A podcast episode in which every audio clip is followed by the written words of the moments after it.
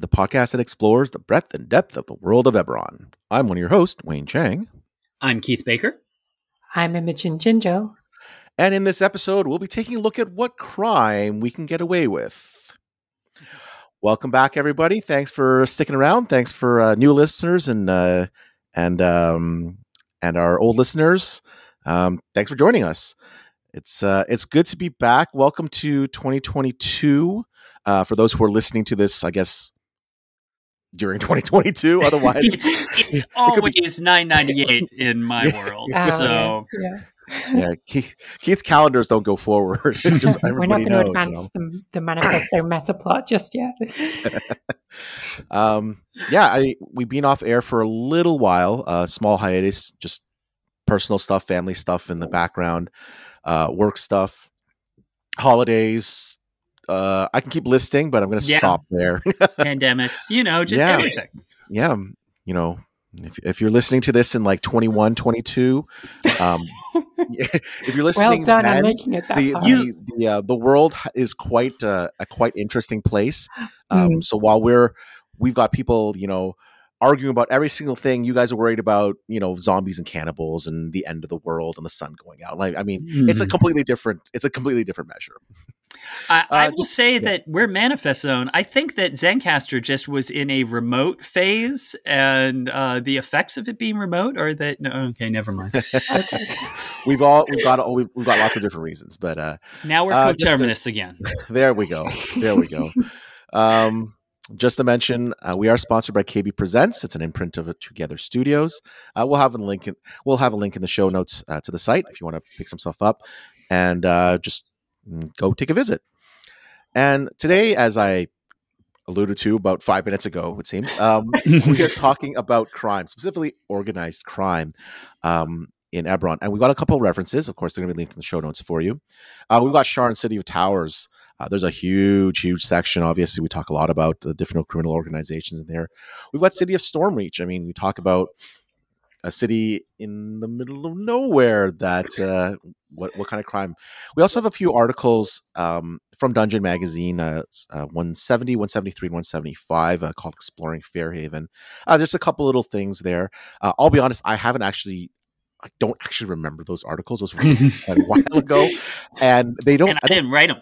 Yeah, and Keith actually didn't write them, but we are including them for the sake of completeness. I will also mention Rising from the Last War, of course, is summarizes the same groups as Sharn City of Towers, but does deal with a couple additional points that are strong. We added some tables of NPCs from each of the main groups. That's just a quick way to say, tell me someone from Daask. And also the Callestan. Oh, no, that was Wayfinder's Guide. Never mind. We can also include that. That's fine. That's the thing. If you have Wayfinder's Guide, one of the things I really like is it has three starting points. Clifftop, Morgrave University, and Callestan.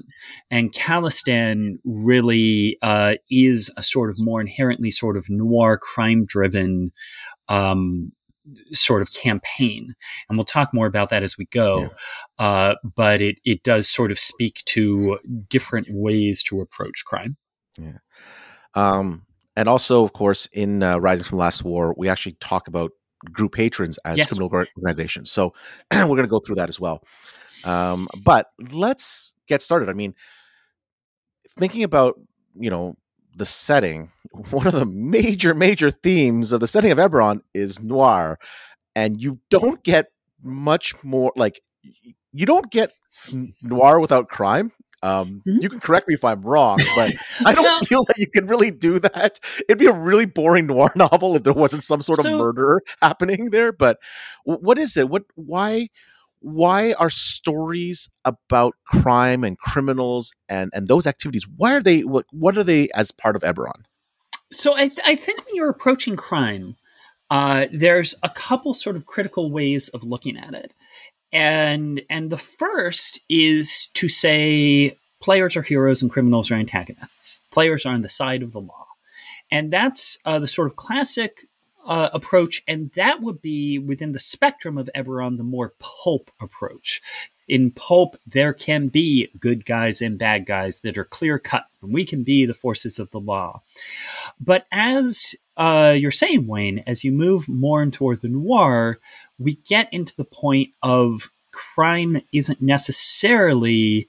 There's two ways of looking at it. The first is that noir is a world in which bad things happen and where there are bad people, and that's just the way the world is. So it is introducing, the idea that evil is part of the world. But also, noir often, especially in Braylon, because Braylon is the worst, noir often plays to the idea that the system itself is essentially broken or unreliable. That part of the point of Sharn is that in a lot of different parts of Sharn, hello Callestan, you can't rely on the City Watch to solve your problems. And that really what you're getting to then, on the one hand, you can say, well, criminals are the people who are getting people what they need or want. Or you can just say they're the people who understand how the world works. And so to me, when you look at different ways to approach crime, you have just straight up antagonists. Criminals are the enemy. You have the potential lesser of two evils. Criminals, the Watch, they're all basically the same. These are just forces of power.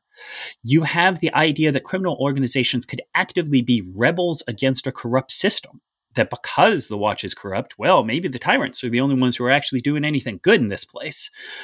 And then the final sort of approach, I would say, which is what comes out in the Callestan starting point, is the idea of just saying, well, actually, you may just live in a part of the city where these are the only sources of power. And this, I sort of reference the idea of something like Gangs of New York.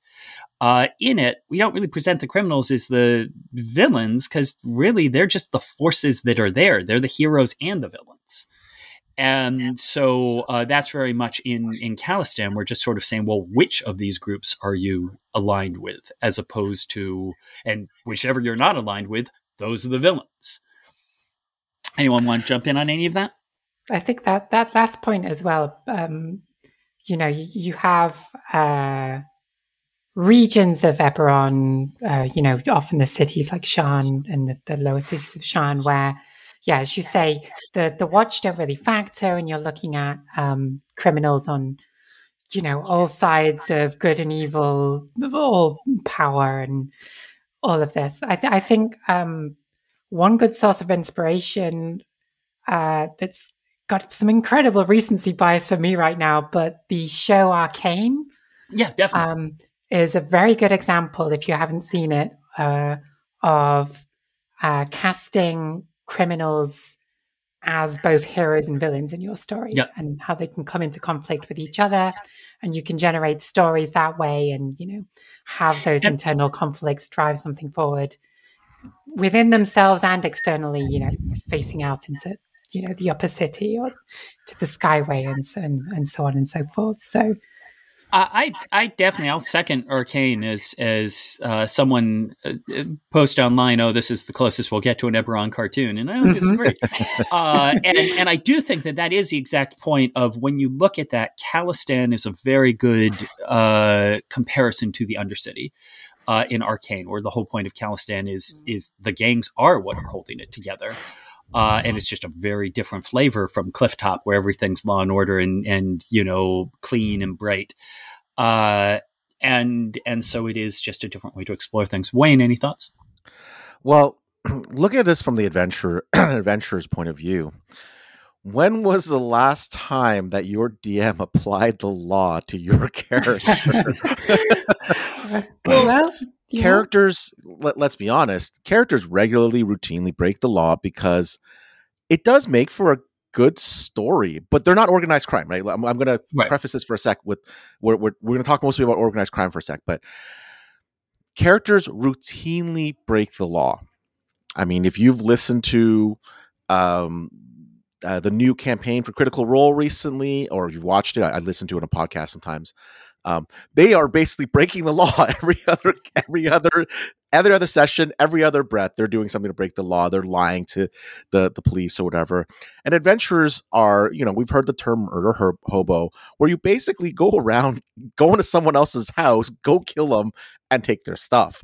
Okay, I mean, so when we're talking about crime, I feel it's part of the interaction of, you know what, we already are these, you know, as characters, you're already in this like gray mode where it's like you're only doing things or whatever's convenient. And if you expand that to organized crime, they're doing what Keith said. They're providing a service. They're doing what's convenient for them to make a living, to get rich, whatever. Where you have the example of Callestan is people are doing it just because they need to survive. There's no other way. There's no other choice. When you talk about some of the other organizations, this is the most efficient way that they found. It just happens to be illegal in this country or in this nation. And as adventurers, that's a very obvious thing to do. I mean, we don't go around committing crimes or breaking through windows or jumping off buildings either, but let's going back to those things. But when you move past that, it just seems that, you know, one of the things we're going to talk about is consequences, right? But what is it to a character to work with or work against these criminals? And I think that's sort of the key point. And again, as you say, we will get there in more detail. First off, there is that distinct difference between crime and organized crime. We aren't just talking about robberies or, crimes of passion or things like that. But also it is that question of if you are playing a character who is either working for or against organized criminals, what does that mean for you? Do you consider yourself a bad guy? Or is it that, again, the system itself is corrupt and you don't consider the people you're working with to be that bad? I will say that I had another little game I was planning at some point that I never ended up putting together, but that I liked the idea that if you take the classic D&D meet in a tavern story, it's basically Reservoir Dogs. Of you have a bunch of people who don't necessarily know each other, being hired by a person in a bar. And these are all people who are perfectly comfortable going somewhere, breaking into someone's house and probably murdering them to take their stuff. And part of my thought about that is, okay, do you trust any of these people? Like, how do you actually feel about being part of this group? Because these are all pretty scary, dangerous, and disturbing people. Now, having said that, I do feel that with Eberron, we often try and push against the motor hobo conceit and even sort of call out that point of, hey, when you're going into your classic dungeon, you're probably grave robbing from the Decrani, or things like that. But drawing us back to our story. So part of the point is when we started off with Eberron, and we started with Sharn, and one of the ideas from the beginning, as you said, Wayne, with noir as a major theme, we always knew that Sharn as the sort of huge city was where we were going to explore a lot of those ideas and that crime needed to be a part of it in all the ways that we've just described. And so basically, part of the question there was coming up with different major organizations. And this is something we call out in Rising from the Last War. Rising from the Last War notes specifically that there's tons of like just gangs of pickpockets or random street gangs, or I think we have a random table of just minor street gangs of Sharn. That the four major groups that we call out aren't supposed to be the only criminals in Sharn. They are the most organized criminals. And within them, House Tarkanan isn't even that big. It's just the most interesting as far as players are concerned.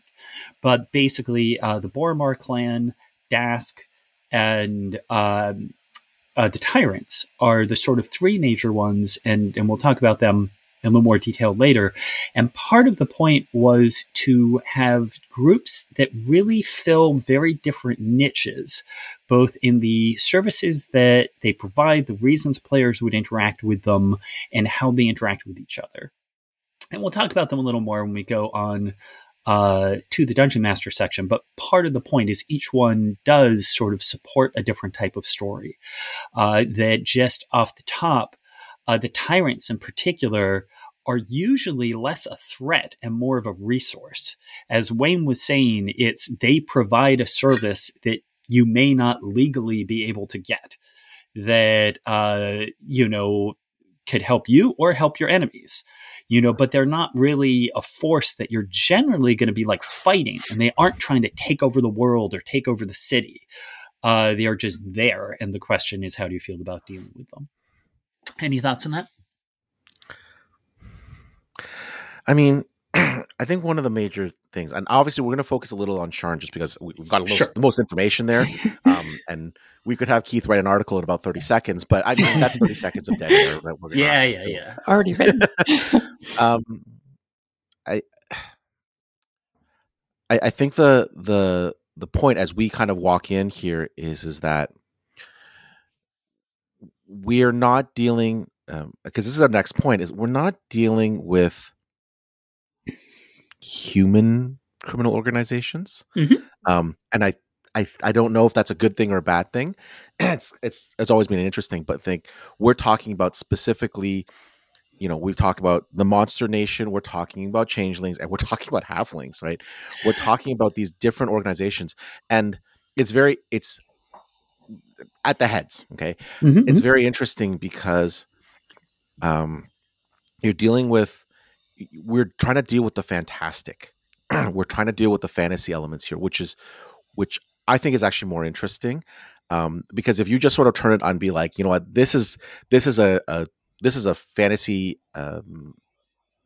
fantasy version of a mafia or whatever, that is, I don't feel it's as fun, but that could just be me. Well, and what is interesting is I've called out in the most recent article that I wrote as of the time this is coming out, that it's writing about the difference between changelings and doppelgangers. And I was recently looking at the 10-page overview of Eberron that I submitted to the Fantasy Setting Search, and it actually specifically references entrenched halfling gangsters fighting against, encroaching forces from the Nation of Monsters and what at the time I called doppelgangsters. And so never let it be said I don't like a good pun or a pun, depending on your opinions of that. And so it is something that basically not only the general idea of crime, but in fact, the three specific groups we have in Sharn were there as early as the 10-page description of the world. And that it was this idea of taking these sort of classic tropes, both of our world and of noir, and saying, okay, but in, in a fantasy world, these are going to be halflings. These are going to be doppelgangers. And part of the point of it in when I was writing that was to say, in that moment, doppelgangers aren't just going to be like random thugs sort of getting into trouble. Like, doppelgangers should be organized. Like, they should be taking use, again, just as we use magic as a tool, doppelgangers should be using their abilities as a tool. With that said, I will note that we do call out in Rising from the Last War in particular, I said that we have those little lists of NPCs and such. And one of the things is that does note that characters in these groups, while we broadly say these are halflings, these are, monsters, these are, these are changelings, that doesn't mean they have to be. We're not trying to actually say all halflings are crooks. in just looking at Boromar clan adventure hooks, we have changelings, who work with the Boromar clan. We have, shifters who work with Daask. I'm glancing at a list of Boromar villains, and one of them's a Callestan. So, the point is, as Wayne said, it's who's at the head of the families, who's running the organizations. But it's important to understand that everything in Eberron is versatile, cosmopolitan, and especially in a city like Sharn, that you're not supposed to be limited. These are, large organizations.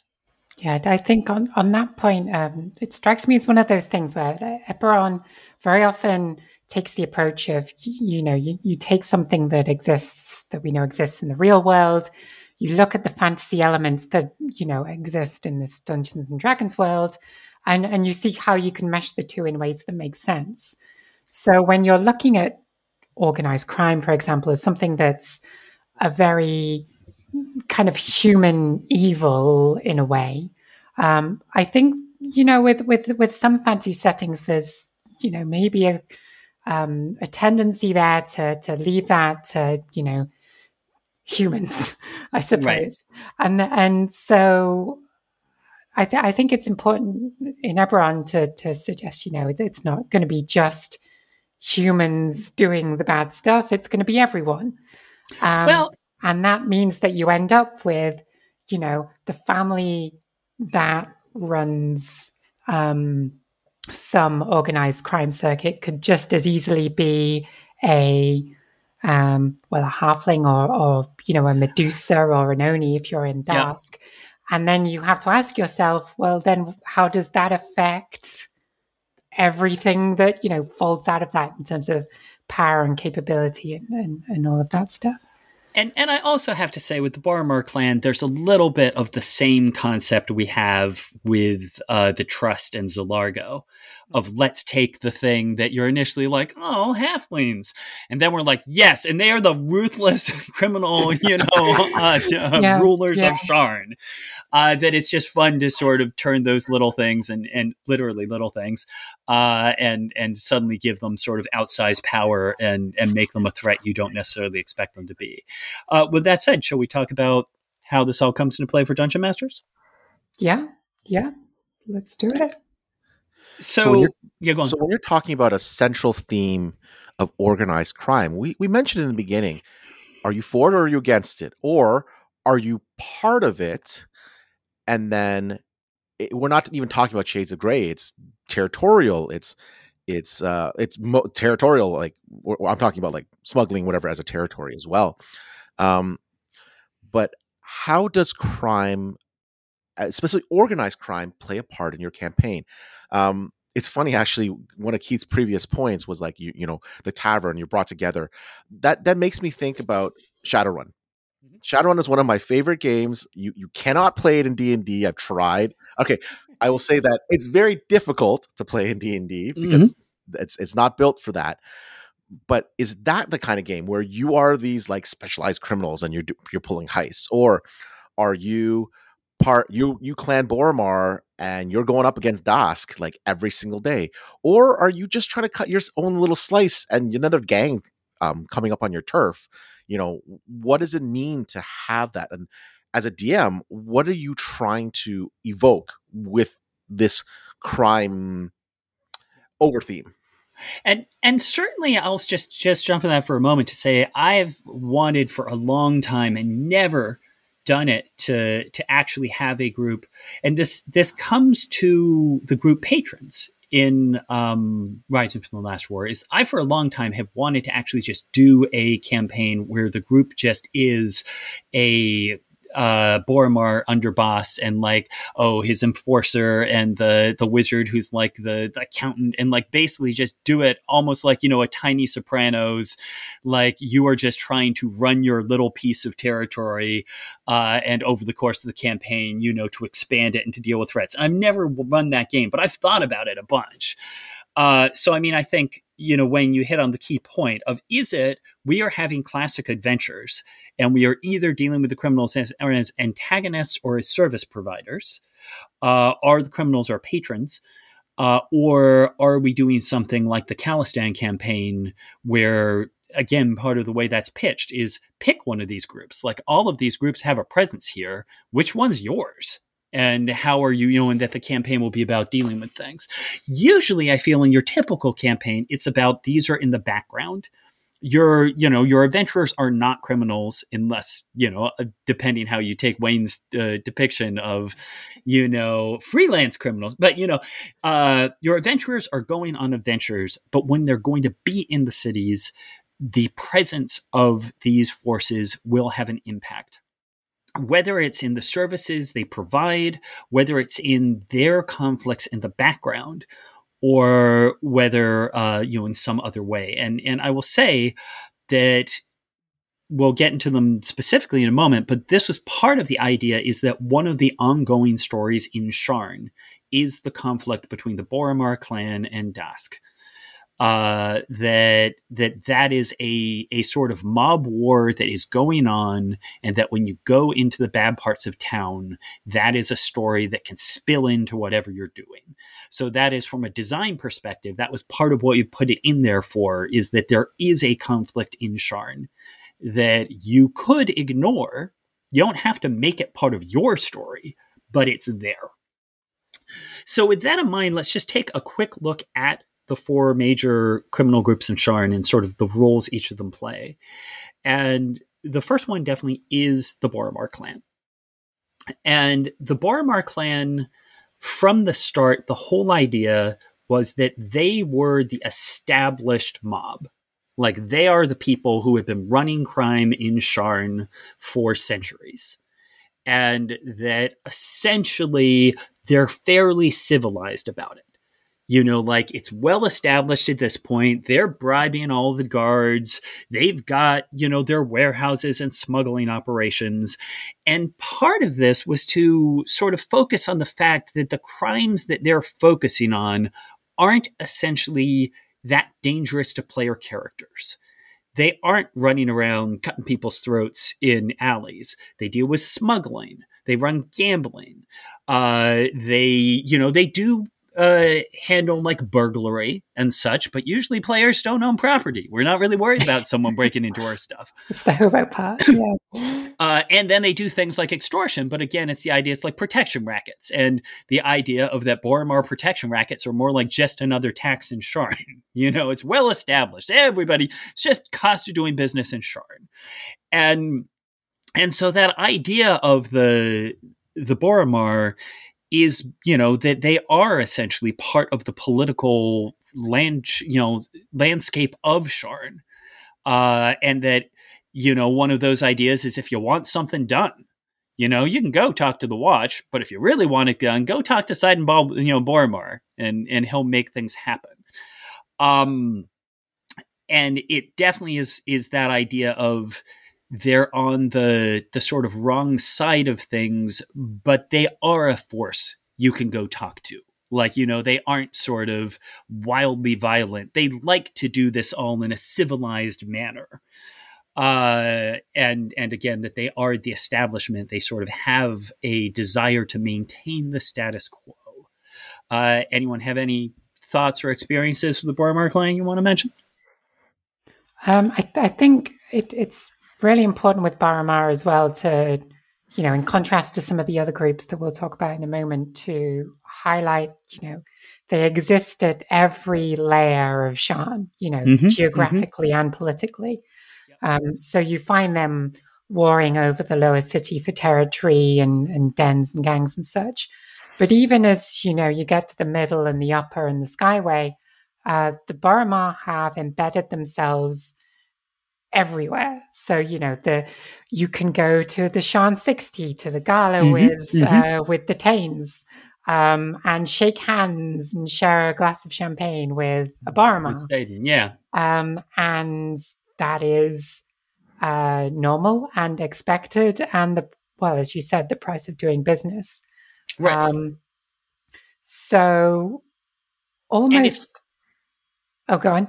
Oh, I was just going to say, and if you get into city politics, they have a solid faction on the city council. Yes. And again, that's the kind of thing many games are never going to get into. But if you do, they're there. You know, so I agree with you. Like they are just a part throughout Sharn. Yeah, and you can really play that up with, layering on top of your patrons as well. Maybe it's not Boromar as your direct patron for, what you're sending your player characters doing, but maybe the Boromar are the ones leaning on your patron to do something. Or, your patron needs you to do something to pay back the Boromar.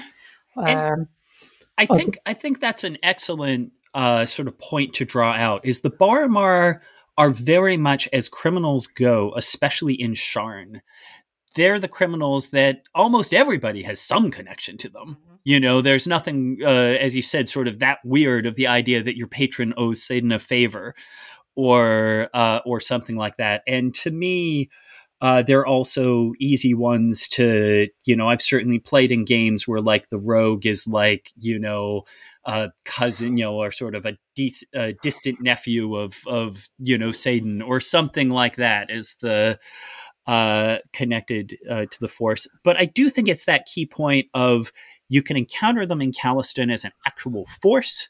You can encounter them in a politics game as a political faction.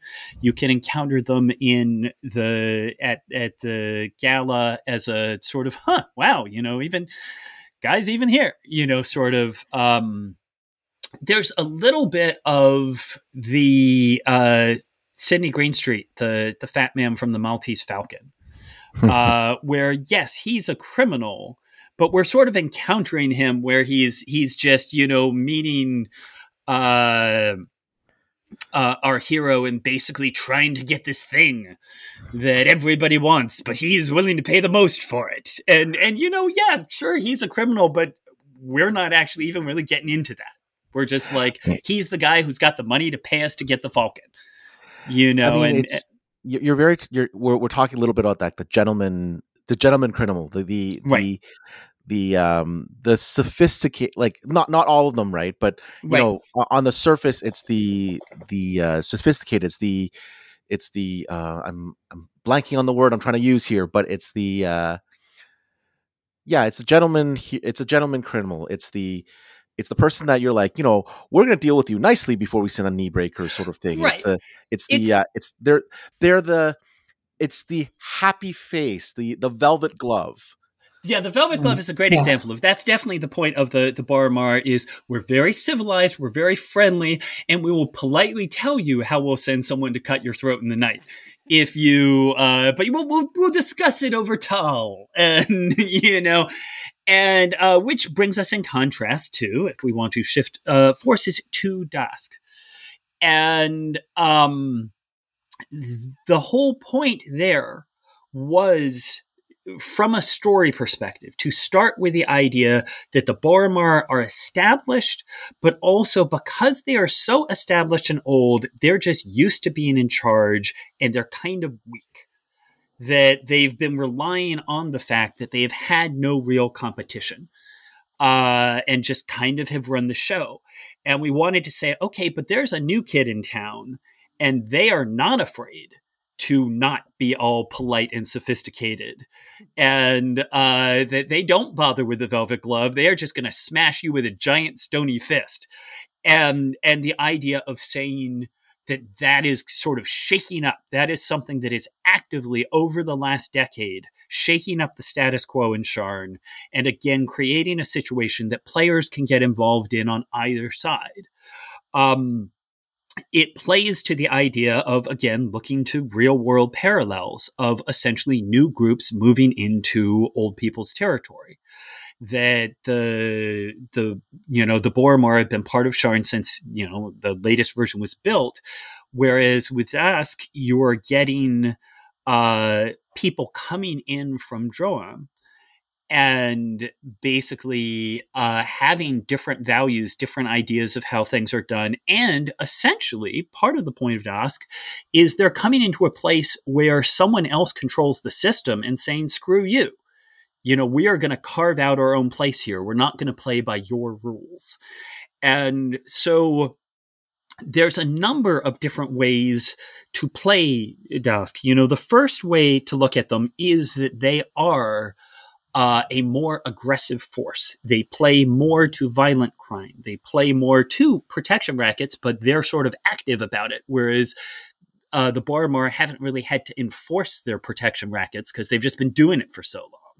Whereas now we're like, oh no, that Minotaur will come in and burn your place down, you know, if you don't actually do something. And the idea of sort of weird drugs. Like we're saying Dreamlily, oh, the Boromar clan handles Dreamlily, and that's like a sort of morphine, you know, analog. But Daask is coming in with like dragon's blood. And like this causes sorcerers to become more powerful unless they blow up. You know, that it's disruptive, it's new, it's not what we're expecting. Now, on the other hand, we also have the sort of concept that city goblins and other creatures like this are very much an oppressed, underrepresented force in Sharn. And that in coming up and shaking up the status quo, Daask is certainly played in the papers as this is a violent, dangerous threat, but you can also play them as this is a force that is essentially trying to carve out an act on behalf of this oppressed, minority within the city. And so I certainly like playing both sides of that. On the one hand, this is a place where if you want someone to fight a werewolf, great, he's part of Daask. On the other hand, it is also the place where you can go and have a conversation with a Medusa who's going to like put an offer on the table and, you know, try and negotiate with you. And basically a chance to encounter monsters in a way you normally do not think of monsters. You know, that here they are just trying to establish their own place in the city. The last thing I'll say before I turn this over, because I'm sure everyone else has thoughts, is what we later get into as well is the idea, and this is something that's called out in the Dragon article, which we might want to actually link. There's a Dragon article, an Eye on Eberron, specifically on Daask, where one of the points is saying that also it serves two purposes. On the one hand, it is a criminal organization that is carving its place out in the cities. On the other hand, that is being used as a cover for it to be essentially a covert ops branch of the Daughters of Sorkel, that they are both spies and in many cases commandos that are basically getting positioned in towns and like doing things on behalf of Droam that people just dismiss because they're like, they're just criminals. And it's saying, yeah, they may just be criminals, but it could be cover for more sophisticated operations that we just don't think monsters would be doing. So that's a sort of second layer of Daask that you can play if you choose to. But I've just blabbed for a while. What do you guys think about? I think one of the most fun things about Daask, at least in my view, that really separates them from someone like Boromar is the concept of wide monster. Yes, well. Very true. So we all love the term. Wide. Very fat Minotaur. A very fat Minotaur, yeah. But no, you can really play around with some of Eberron's core conceits there. You can ask yourself, we have this organization, whether it's criminal or not, that has an Oni at its head. There are Medusas in the upper echelons. There are gargoyles and harpies and gnolls and orcs and goblins. And you can ask yourself, how do people with the abilities that those monsters have, affect the landscape of this organization and the territory they control? Is Daask justice, Medusa knocking on your door and turning you to stone as punishment for not paying your debts, and maybe they'll find a stone to flesh spell once your debts are repaid.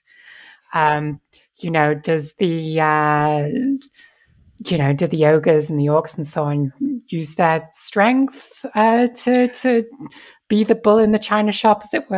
I guess I should have picked the Minotaur in that example. I was about to say the bull in the china shop is clearly the Minotaur. Oh, but, no. But one thing I jump on there, you know, just to add to is also when thinking about why monster, what is important to me and to highlight as you're dealing with that Daask campaign is the ways in which those people are also just finding a place in the city. That when you're dealing with the ogres who are strong arming literally for Daask, it's also important to say, because there's ogres on the docks moving giant crates. Right. There's ogres doing, you know, in construction work. The gargoyles are couriers.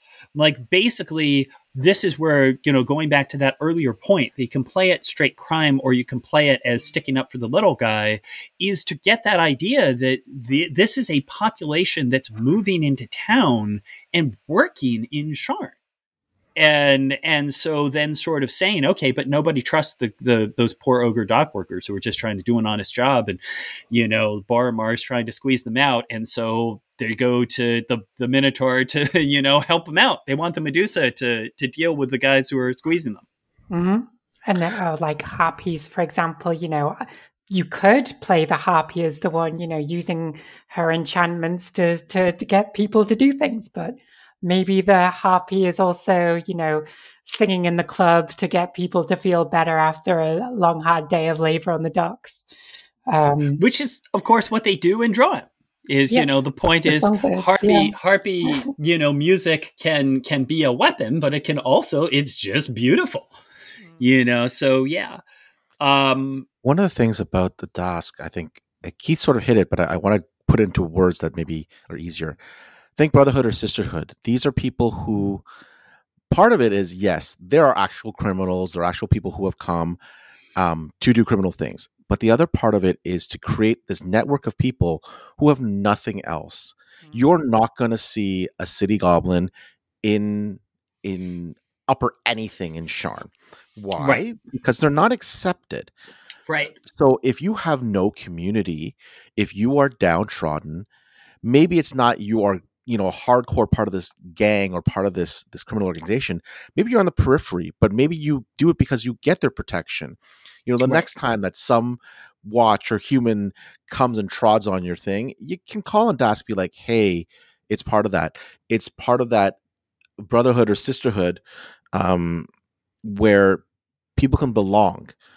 And it doesn't mean that maybe they're not an evil organization or they're not a gang or they're not, you know, violent.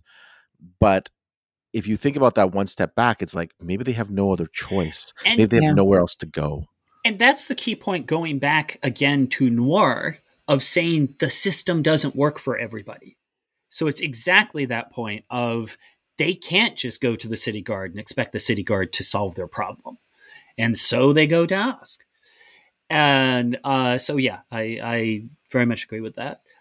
I forgot to mention that we should call out that, you know, these sort of concepts sort of apply in places we've called out in other cities as well. So you have, for example, the Quickfoot Gang in Stormreach is sort of fills the same broad role as the Boromar clan of the sort of established, if you will, civilized folk with the Bildrats specifically connected to the Boromar clan as, you know, a smaller, more exotic group, whereas Daask in particular, you know, the Titans in Stormreach are an example where it's a gang largely made up of giants and half-giants and such. And again, it's the group that represents this sort of underrepresented group.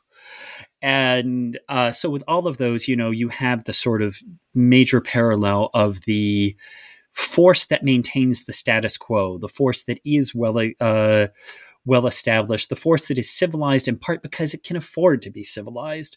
And then you have the disruptive force that is in part fighting against that establishment. Moving on. Tyrants. Yeah. All right. So the tyrants, it's funny. I have to say this. I had forgotten this fact of why they're called the tyrants. I'm not even sure, but they're called the tyrants in the 10-page document. Like, I had them as the tyrants from day one, and I'm not sure. I think maybe once upon a time, I thought that they had a beholder as a boss, and there was sort of the eye tyrants. So why they're the tyrants, who can say? But they are. The idea of the Tyrants, then, is it is a group that is largely made up of changelings, and depending how you define them, doppelgangers, as we later discuss in the recent article about what is the difference. But that basically it is a force that deals mostly with nonviolent crime, specifically with sort of crimes of, deception and information. You know, they are the group that knows secrets. They deal with forgery. They deal with long cons. They definitely deal with identity theft. You know, they are grifters. But compared to either of the other two, you know, so they run sort of black markets and such, you know, compared to the other two, they're much more quiet and in the background. That the idea is they have coexisted with the Boromar sort of throughout much of their history and just deal with different things. You know, if you're dealing with, you want someone to disappear, or you want information you shouldn't be able to get, you're going to go talk to the Tyrants. And even now they aren't really involved in the conflict between Daask and Boromar. They basically just have their niche that they're happy in. And, it's more, where Boromar fits the, we sort of run the underworld, Daask fits the, we're the disruptor, we're the chaos. The Tyrants are just, we're in the background watching. And, you know, if you want information, if you want to disappear, you better find us. And, you know, one of the obvious questions is, well, how's that compared to something like House Phiarlan? Or House Tarkanan, you know, aren't those about getting information? And part of the point is, yes, but it's different. It's a different approach. And one of the things we've said about the Houses of Shadow is, for the standard person, you can't just go to House Phiarlan and say, I would like to find out something about my neighbor, please. Because they're an entertainment guild. You know, they're sort of spy services, or like a special service only provided to clients. Whereas, and you can certainly hire a private inquisitive from Madani? From House Tarkanan, sorry. Oh, Tarkanan, or Madani, either one, yeah.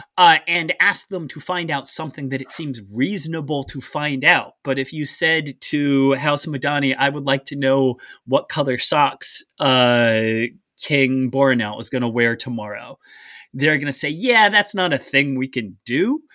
Whereas if you find the Tyrants, they might be like, oh, yes, they're blue.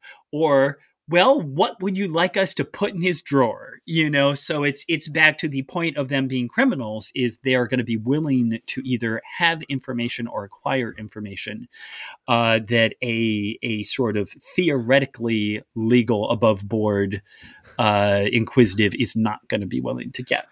Well, that's the difference between spying and just breaking and entering, right? Yes, exactly. Like there's a different intent for what you're doing, right? And obviously this is a very gray line, and we're talking about it in fantasy game terms, but you know, what you're asking the Tyrants to do is criminal. What you ask the House of Shadows to do, to do is spying.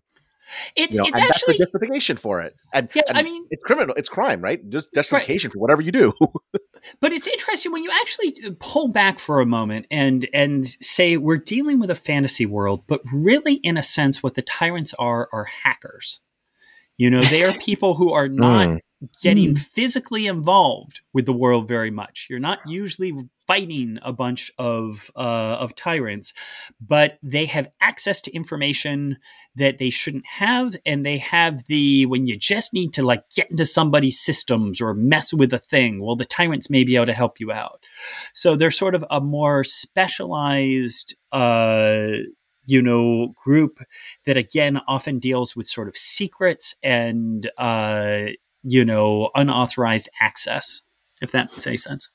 Yeah, I suppose the difference, one of the differences is somewhere on the lines of, I do like the hacker analogy with the Tyrants. It kind of paints a picture of them as, you know, the Tyrants is where people go if you want something.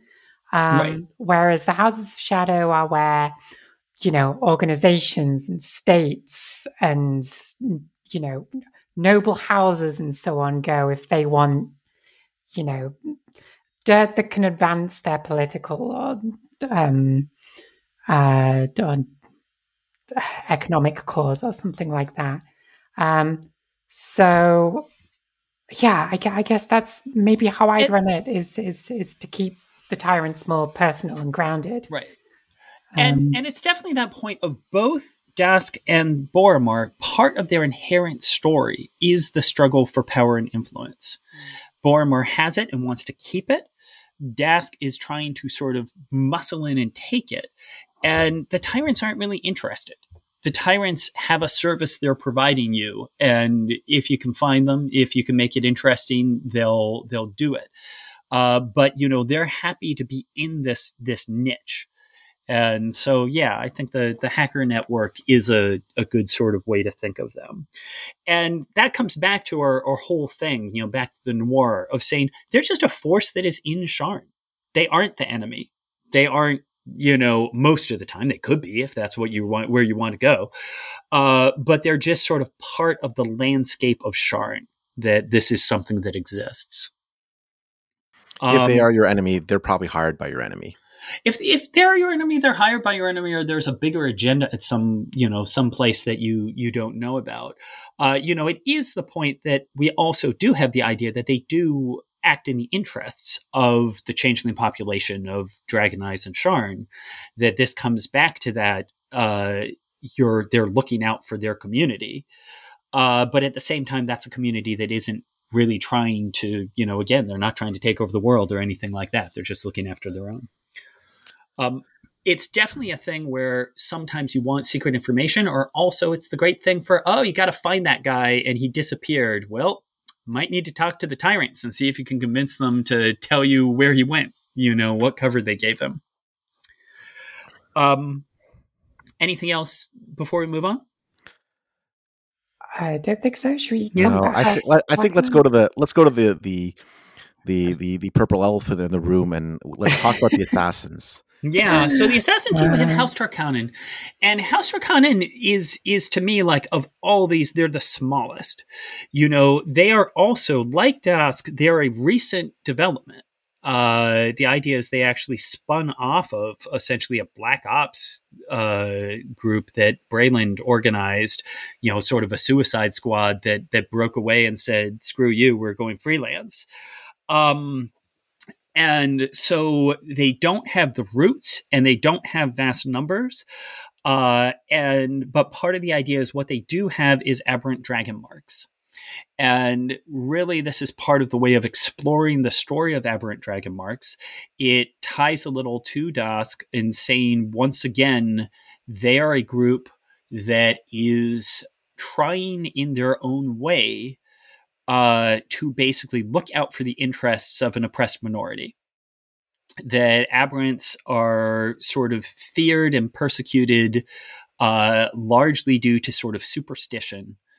And Tarkanan is a criminal organization and is happy to be criminal, but also part of it is they are going to try to shelter, guide, and make use of people with aberrant dragon marks. They are basically saying the houses are against us. We need to sort of organize and create our own force.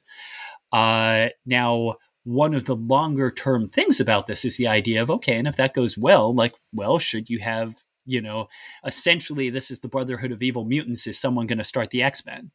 And the answer is, great. Yeah, sure. Go ahead and do that. Like right now, Magneto's the guy in charge. If you can find an Xavier, you could be that guy. You know, it's not saying that this is the best advocate for aberrant dragon marks, but it's the one we've got.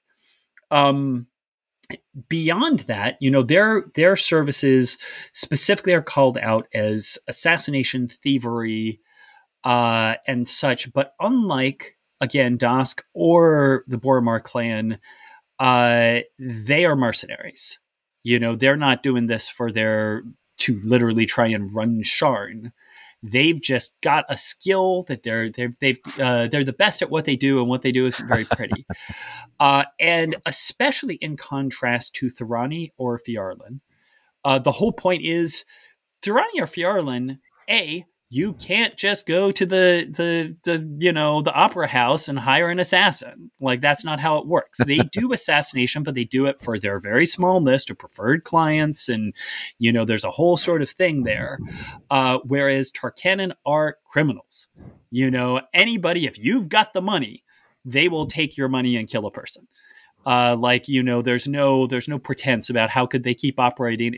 They can do it because they're criminals, and if they get caught, they will be, punished and executed. I feel like we should have included Phiarlan and Thirani in the criminal organization. I mean, we keep referring to them, and it's like, wait a minute, hang on a sec. It is very true. Dictators, honest. It is very true that they are organized crime. But at the same time, they are sort of organized crime that has managed both to, the reason that they don't fit in this notch as much is those criminal services are only available to sort of very specific elite clientele, and that they have a public face that engages in non-criminal activity. Y'all have any thoughts about Tarkanan you want to bounce around? I think one thing that is particularly interesting about Tarkanan, I think, is the point you made about them, it's a very small organization. Mm-hmm. What that means is that, if you introduce your players to them, either because the players have direct connection to them, or because, they've become wrapped up in whatever scheme Tarkanan is involved with at any given time, your players and your story ends up with, a lot of ability to shape the way that Tarkanan is going to go. I think in the books as well, there's a central conflict set up between, is it Thora Tavin and the Son of Kyber? That's correct. In the 4th edition book, introduced that concept. Yes. Yes. So, you could tip the balance one way or the other just with a couple of extra votes on the, in this close-knit family. And that's exactly the idea, like when you come to this X-Men analogy, is the point of saying this is all new. Like, Thora started off and said, we were literally a commando team, and let's try and get organized. Let's use the skills that we have. Let's make this organization. Then you have the Son of Kyber coming in as more of like a Magneto and saying, we should be bigger, louder, and where do you stand on that? Or do you want to try and get out of the criminal path? Certainly the novel, you're going. Oh, I'm just thinking in terms of one of the things for Tarkanan,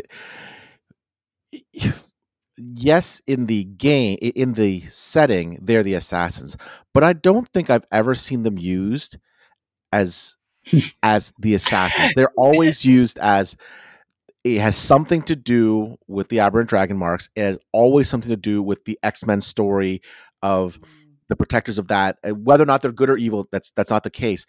But they're never used in their assassin role without including them as a part of the bigger story. Like to my knowledge, I don't think I've ever seen that used. I have to agree with you. I feel that it's basically the assassination aspect is really more of that's an explanation for why they're here and how they make money. Mm-hmm. Like, that is the thing they do to make money, but then the story is usually going to be about the role of Aberrant Dragon Marks. And tied to the stuff we were saying before, like how's crime enter the thing, it is that sort of point of you can just use them as antagonists. Like, basically they appear in my novel City of Towers as loosely antagonists, whereas in the novel The Son of Kyber, what you have is a player who, essentially a player character getting involved with the organization and it becoming a more complex situation of seeing their sort of greater agenda. How do you feel about that? Can you shift it? Are they, on the right side of things? And so it's definitely, you can use them as a criminal organization, or you can use them because you want Aberrant Dragon Marks to be a part of your story. And that's a big part of what they're about.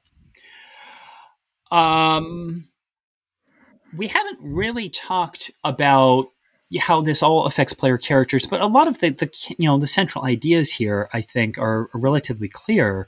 You know, it is this point with any of these. One of the things I feel Rising from the Last War does, though I could be wrong, is actually with each of these organizations, it has examples of criminal contacts. You know, if you have the criminal background, first off, the criminal background is really about, I used to be a criminal. Now I'm an adventurer. And I've still got connections. But, you know, it's more that I grew up as part of the Boromar clan, and now I'm going off with you guys. And so that's an easy way to sort of think about it is, if you're playing a character with a criminal background, do you regret it? Are you trying to redeem yourself? Or are you just, I've graduated up to full murder hobo from, you know, street thug? And so that ties to the criminal contact is, are you sort of still connected with the group, or is it just, oh, but I'm still friends with, you know, Izzy the Knife, you know, who will tell me what's going on back with the family. And that's one thing to think about. Beyond that, I think we already sort of talked about the point of, you can look at the ideas presented in criminal organization as a, you know, party patron.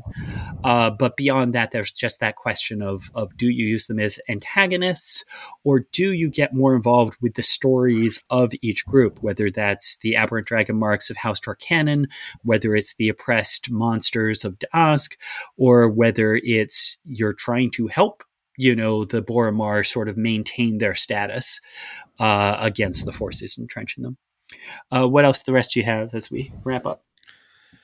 I think basically talking about and understanding where these organizations sit in, let's say, the Sharn hierarchy makes an important point of where do you want to play the story. I mean, you can play against type, and obviously we're talking about Eberron, that happens very often. But if you're going to play the gentleman rogue, the gentleman, you know, group where you're the face of Boromar, that's a very different story than you tell if you're the downtrodden of the Daask, or if you're the secret society of the tyrants, or you're the assassins. But you know, then we're talking about that. Yes. It's surprisingly, there's a lot of family and political stories you're telling with these organizations. Now, I'm not a crime novelist. I haven't done a lot of research on that specifically. But when you look at stories, you look at like a serialized TV show like Sopranos or something like that. They're not telling the story about the crime. They're telling the story about the people, yeah. They're telling the story about the people and what the crime does to their family and does to their relationships and whatnot. I would say those are really excellent examples. Not having watched The Sopranos myself, I've seen a couple episodes, or something like The Tyrants. Think about a show like Leverage, Mr. Robot. Yeah, that's actually a great example. Mr. Robot. Think about what does that do as, you know, your black hat things. And if you want to play something a little more adventure type, I mean, go read a Shadowrun novel. I mean, that is a very like, you are a bunch of criminals. You are literally a bunch of criminals. You might have day jobs actually, but you are a bunch of criminals hired to do stuff. Who's your patron? Why are you a criminal? Like, why are you doing this? And that's, I guess, that's an important thing, but yeah, I feel like that's the meat of doing this, because it's, yeah, there's, you know, it's D&D. So part of it is the adventuring, part of it's the rolling dice, part of it's the hit the monster, break open the safe, get the treasure. But how does that make it different than just adventuring when you've got a criminal background or a criminal organization running the show, or that you're responsible to? Yeah. Yeah. Always remember the people, I suppose, is the no, absolutely. It's the key part. All right. I think that's probably where we'll wrap up. So thank you everyone for listening. Be sure to visit our website at manifest.zone, where you can find subscription links to our show, post comments on an episode, and find all the links to our social media. And please let us know what you think by leaving reviews on your favorite podcast service. So join us next episode, where we'll talk about the drow in Eberron. And until next time, keep exploring.